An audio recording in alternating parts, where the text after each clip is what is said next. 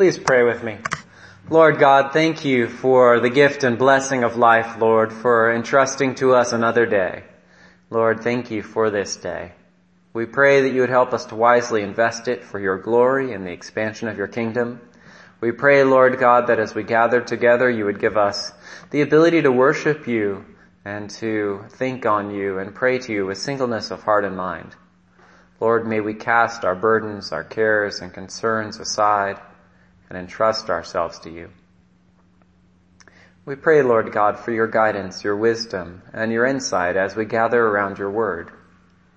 Lord, just as at this time of year we gather around fireplaces and sources of warmth, Lord, and we seek the, the, the warming that they give us, Lord, we gather around you today and ask that through your word and the power of your Holy Spirit, you would warm our hearts.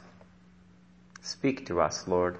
Speak deep into the dark places in our hearts, that your light might shine therein, and that you might free us from our captivity. Lord God, I pray for your guidance, that you would give me your words to speak to your people today. May they be words of encouragement and blessing, challenge and hope, Lord. And we pray that you would fill us all with your word and send us into this world transformed and filled with hope. And we pray this in Jesus' name. Amen. Please be seated. Morning! It is spectacular to see you all today. Uh, now, uh, one of our daughters just got braces on, which is a treat by all, I think, right? Everyone loves getting braces. Anyone ever had braces before? Yeah, they feel great, don't they? I remember back when I had braces back in the olden days, it seemed like they were a form of medieval torture maybe. Maybe something from the Spanish Inquisition that had been brought forward and they thought, let's give these to kids at a real formative time of their life to wear around in public. Right? It seems horrible. And one of the worst things about braces, aside from, you know, having to wear them, is that they make your teeth really hurt. Like when they tighten them or when they adjust them or initially put them on, they hurt. They hurt. And so you don't get to eat. Which is really a bummer. It's great for a diet, not real great if you want to eat though. That's really, uh, and so, uh, we were making pizza. We, our tradition is Friday night is homemade pizza night. And so we were making pizzas and I asked her, I said, oh, what do you want on your pizza? And she said, I can't eat pizza. Can you imagine a world with no pizza? Horrible, right? It's just because there's so much pain in her mouth, she can't chew through the crust of pizza. It's just too difficult to do, too painful, right? And sometimes life is like that, isn't it? Sometimes life is so full of pain and difficulty, um, confusion and um, discord that we feel like we just can't handle it. We just can't uh, do what's ahead of us. We just can't take that next step forward. Life is sometimes immobilizing in that same way. In our psalm for today, we find Israel in a place like that spiritually. And so they cry out to God in song, and this is not a happy song. Right? This is not a happy song at all. This is a song of lament to the Lord. The people of Israel are living in a world which seems so very different from the world in which they had hoped. Seems so very different from where they thought they would be. Anyone ever been in a place like that? Yeah. They are being attacked. Uh, they've been attacked by another nation and are reeling from the effects. Like they didn't expect that to come, and suddenly they've been attacked, and now they're um, dealing with loss of life and property, and and then just like the loss of dignity, which somebody attacking you brings about. In light of this, they turn to God. They trust in God's sovereignty, His ability to intervene on their behalf, and that all things come from Him but they want, above all, His comfort and His restoration. And so they begin their entreaty to Him with a very, with an image we frequently see in the Psalms and throughout the whole scriptures. God as shepherd. The Lord is the one who has led them like a shepherd and washes over them. He is the one who has provided for them. He is the one who has the plan and sees the danger before it reaches the sheep and he defends them from it. He is the one who leads them to green pasture. Right? This is the God that they call out to. And they say, Hear, O shepherd of Israel, leading Joseph like a flock, shine forth, you that are enthroned upon the cherubim. They ask God to hear them, to listen to their prayer, to be the shepherd for them, to protect them, and to watch over them. They want His help. And so they say, they say, stir up your strength and come to help us. Come and help us. They know that they need God's help. Their enemies are too strong for them. If they could have done it in their own strength, they would have already. But they can't. And so they need God to fight on their behalf. They need God to defend them from this bully nation next to them. He is the only one strong enough to protect them, to save them, and to redeem them. And so they ask Him to help them now. Now here's the interesting piece, right? Uh, is that the people, according to the psalmist, understand that they have messed up. Right? They understand that they've not done everything right, which is really a good place to start, is one of humility. They say, restore us, O God of hosts. Restore us. Now in the Hebrew, apparently you can also translate restore us as turn us again. Turn us again. Turn us back to you. Return us to you, God, and restore us. Get us back to where we were before. Back to where we were in perfect relationship with you before we did the wrong thing. Bring us back to you, God. They understand that the Lord is the only one with the power to change things.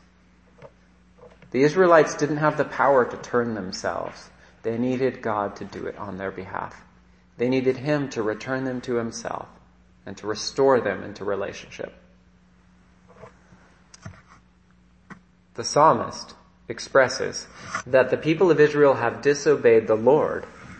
They ask, how long will you be angered despite the prayers of your people? That's how the New Revised Standard Version, the one we're using this Sunday, translates it. But others translations say that it's not despite the prayers of the Israelites, but because of the prayers of the Israelites that God is upset with them. This implies that the Israelites are not praying either to God or for the right things. They've been praying in ways that have distanced them from God or created a break in the relationship. They've not been seeking the things of God, but instead their own things. And this has caused distance to come in the relationship between them and God. Remember, Israelite, Israel was supposed to be a nation that drew people to God through their faithfulness. They were supposed to be like a giant Wall Drug billboard that said, come and see the God who is our God. Come and worship Him. Come and know Him.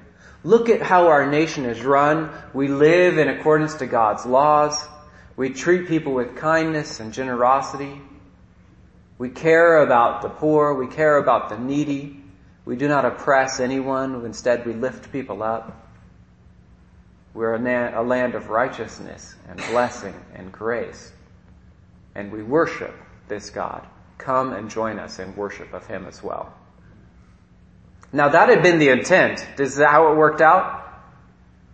No, it didn't work out that way at all, right? Israel did their own thing. They disobeyed God. They worshiped other gods. They did not do justice and mercy. Instead, they did, you know, that what most nations do, right? The powerful took power and held power and they oppressed everyone else who didn't have power. Right? And that's how Israel was.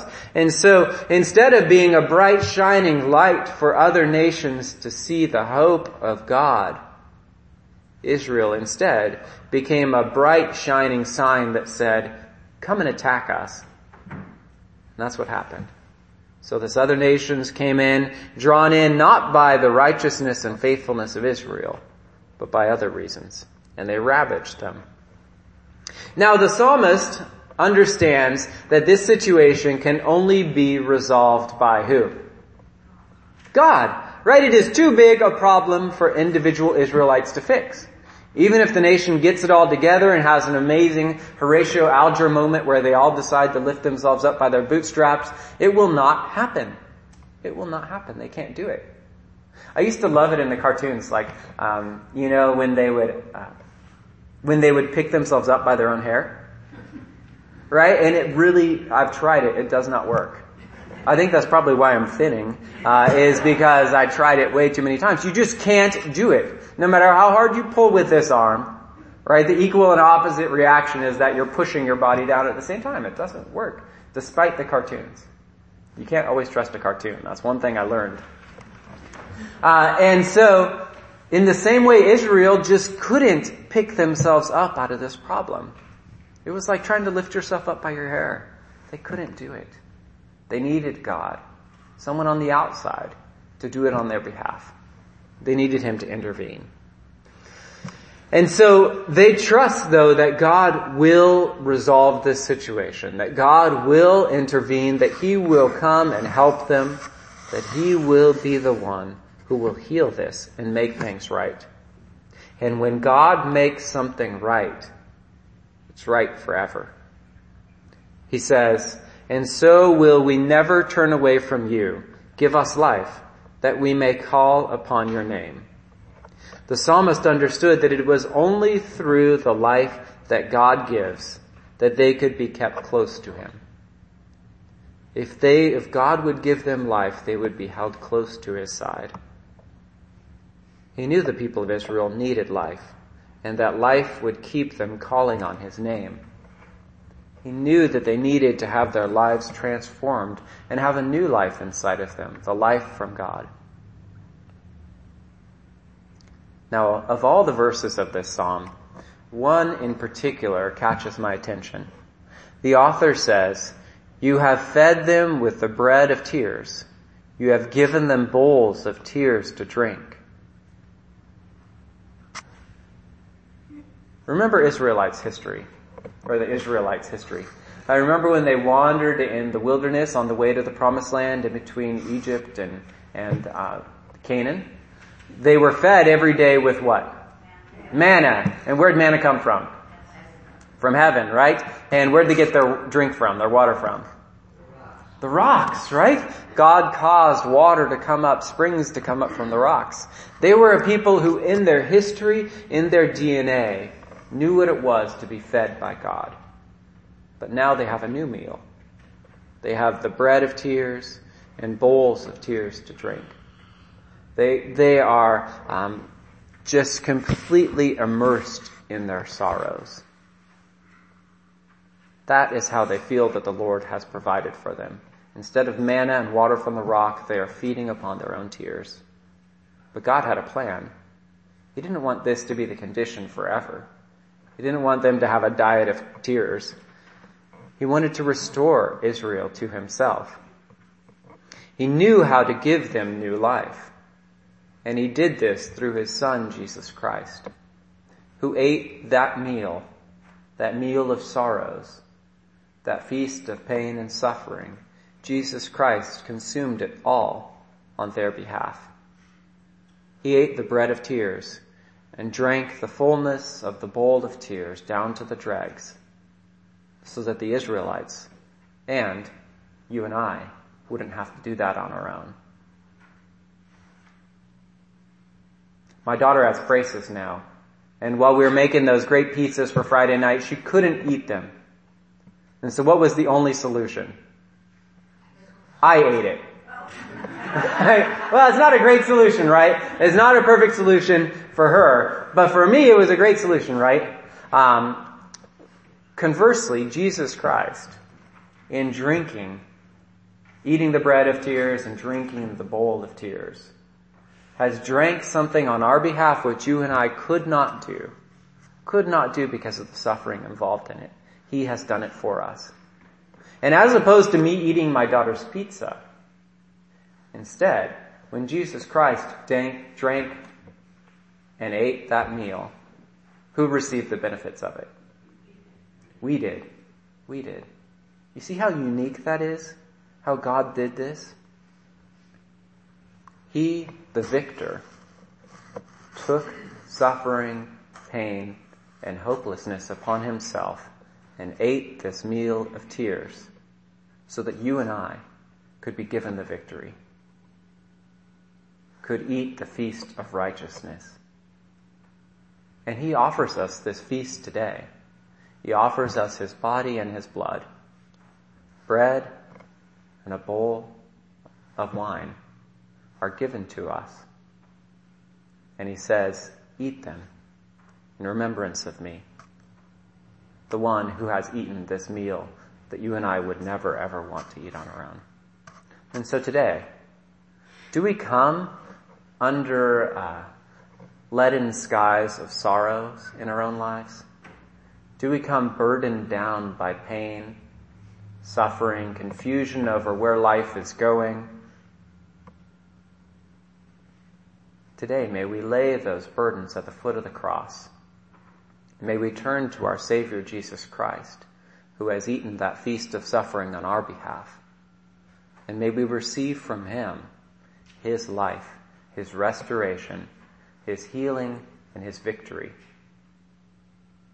Like the Israelites, may we come confessing that we are broken people in need of grace and ask for His redemption and healing in our lives. Let's pray. Lord God, thank you that you are the one who saves. You are the one, Lord God, who has come. You have shown us the light of your countenance. You have restored us, Lord, and we have been saved through faith in you. We pray, Lord God, that you would give us humble hearts. Lord, may we confess our sins and our brokenness to you. May we confess that we have tried to do things on our own and failed.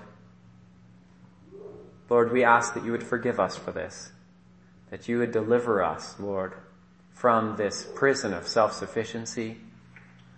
Lord, that you would help us to trust completely in you. Lord, and we pray that you would help us to lay our sufferings at your feet, to lay our pain, our burden, our grief, anxiety, Lord, May we lay those all at the foot of the cross. And we ask, Lord God, that you would give us your hope. You would give us your life. That you would give us your joy and peace. Lord, and send us out into this world as emissaries of your good news. May we speak hope to a world which is um, covered in shadows, Lord.